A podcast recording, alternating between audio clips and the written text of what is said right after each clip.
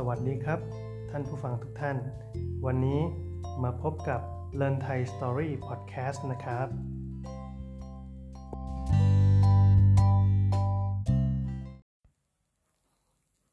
ครับ วันนี้ก็เป็นวันแรกนะครับที่ Learn Thai Story นะครับ โดยครูจักริดนะครับ ได้มาทำเป็นพอดแคสต์นะครับ ซึ่งก็เป็นทางเลือกอีกทางหนึ่งสำหรับคนที่อาจจะไม่อยากฟังวิดีโอเนาะแต่ว่า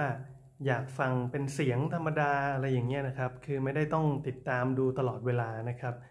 เอาไว้สามารถเปิดฟังตอนที่เรากำลังขับรถหรือทำกิจกรรมเพลินๆได้นะครับ ก็เป็นอีกทางเลือกหนึ่งแล้วกันนะครับ ทีนี้วันนี้เนี่ยพอเรามาจัดพอดแคสต์นะครับ เราก็ขยายขอบเขตการเรียนรู้ หรือการนำเสนอออกไปนะครับ ครูจักริดก็ไม่ใช่จะเล่าแต่เรื่องภาษาไทยต่อไปแล้วนะครับ วันนี้เป็นโอกาสอันดีนะครับ ครูได้เชิญอาจารย์ศิลปะท่านหนึ่งนะครับ มาให้ความรู้เกี่ยวกับด้านประวัติศาสตร์ศิลป์นะครับ ซึ่งก็เป็นอีกเรื่องหนึ่งที่น่าจะเล่าให้ฟังกันแบบสนุกสนุกได้นะครับ ว่าประวัติศาสตร์ของศิลปะเนี่ยเขามีความเป็นมาอย่างไงนะครับ แล้วก็คุณครูคนนี้เนี่ยก็เป็นอาจารย์สอนอยู่ที่ จังหวัดมหาสารคามนะครับ คุณครูนุ้ยนั่นเองนะครับ เดี๋ยวเราไปฟังพอดแคสต์จากครูนุ้ยกันดีกว่านะครับ ในวันนี้นะครับ จะเป็นยังไงรอฟังได้เลยครับ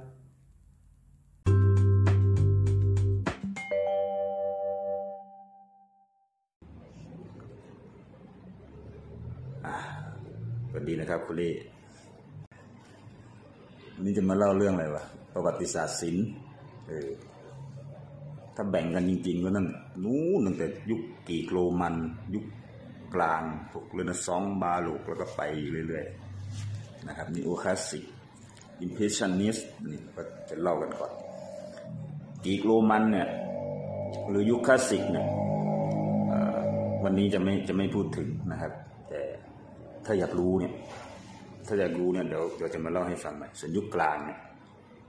เป็นเป็นพันปีที่ ไม่ค่อยจะมีอะไรนะครับ เป็นพันปีเขาเรียกยุคมืดเนาะ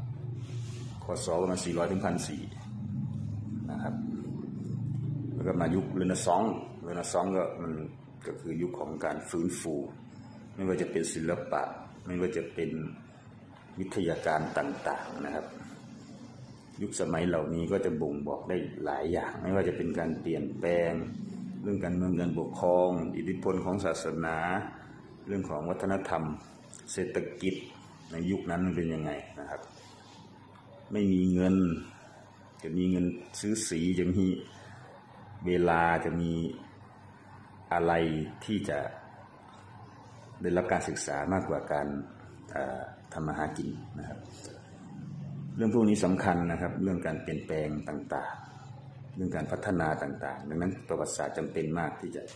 ต้องเรียนรู้เรื่องการเปลี่ยนแปลงเหล่านี้เพื่อจะเอามา ประยุกต์ใช้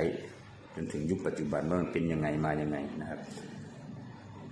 ถ้าเข้าใจเรื่องพวกนี้แล้วมันจะประกอบเป็นความเข้าใจในการเรียนรู้ในในภาพกว้างการศึกษาประวัติศาสตร์ส่วนใหญ่ ที่เราเคยเรียนมาก็จะเป็นการจำในเรื่องราวในช่วงต่าง ๆ เรื่องราวที่เกิดขึ้นในแต่ละยุคสมัยเกี่ยวกับไทม์ไลน์ต่างๆ การเหลื่อมการทับซ้อนของเวลาในแต่ละช่วงของเวลานะครับ การส่งผ่านความรู้ภูมิปัญญา ศิลปะต่างๆ เหล่านี้ก็บ่งบอกถึงว่าประวัติศาสตร์มีความสำคัญอย่างไรนะครับ ศาสตร์ศิลป์การเปลี่ยนแปลงของศิลปะเนี่ยบอกอะไรบ้างบอกถึงการเมืองการปกครองไหมบอกถึง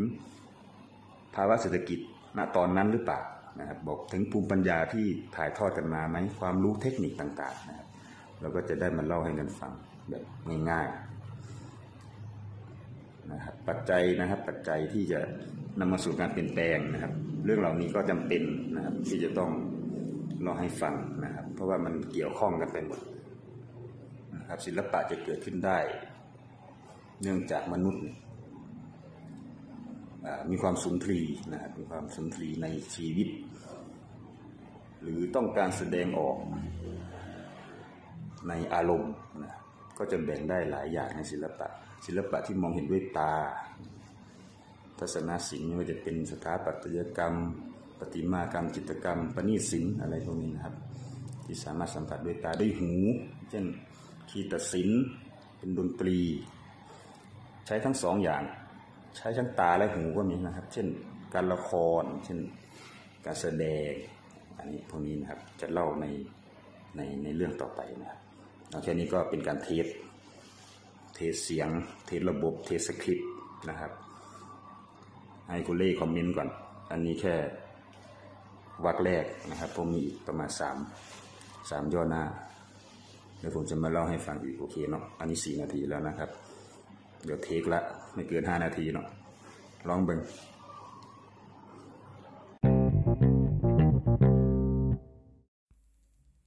เป็นยังไงบ้างครับ ความรู้จากเรื่อง ประวัติศาสตร์ศิลป์นะครับ อันนี้ก็น่าจะคร่าวๆก่อนนะครับ คงจะเป็น EP แรกนะครับ ของคุณครูนุ้ยนะครับ เราก็ได้ความรู้มาพอประมาณหนึ่งเนาะว่ายุคของศิลปะเนี่ยเขามีหลายยุคด้วยกัน แล้วแต่ละยุคเนี่ยก็จะบ่งบอกถึงสภาพสังคมในตอนนั้นๆ ว่าความรู้ของคนในยุคนั้นเป็นยังไง บรรยากาศบริบททางสังคม กฎหมาย เศรษฐกิจความเจริญนะครับ มุมมองที่คนมีต่อกันเป็นยังไงนะครับ บางยุคบางตอนเศรษฐกิจไม่ดี คนไม่มีเงินแม้กระทั่งที่จะซื้อสีนะครับ ก็นี่คือการศึกษาเรื่องราวทางประวัติศาสตร์ครับ ซึ่งจะบอกว่าเรามีความเป็นมายังไง เพื่อเทียบกับในปัจจุบันนะครับ และความสำคัญของการศึกษาประวัติศาสตร์อย่างหนึ่งก็คือว่า เราสามารถมองไปยังอนาคตได้ด้วยนะครับ ก็วันนี้ก็คงจะฝากไว้เท่านี้ก่อนนะครับ ถ้าใครสนใจก็อย่าลืมติดตามนะครับ แล้วก็รอรับฟังกันต่อใน episode ที่ 2 นะครับสำหรับวันนี้สวัสดีครับ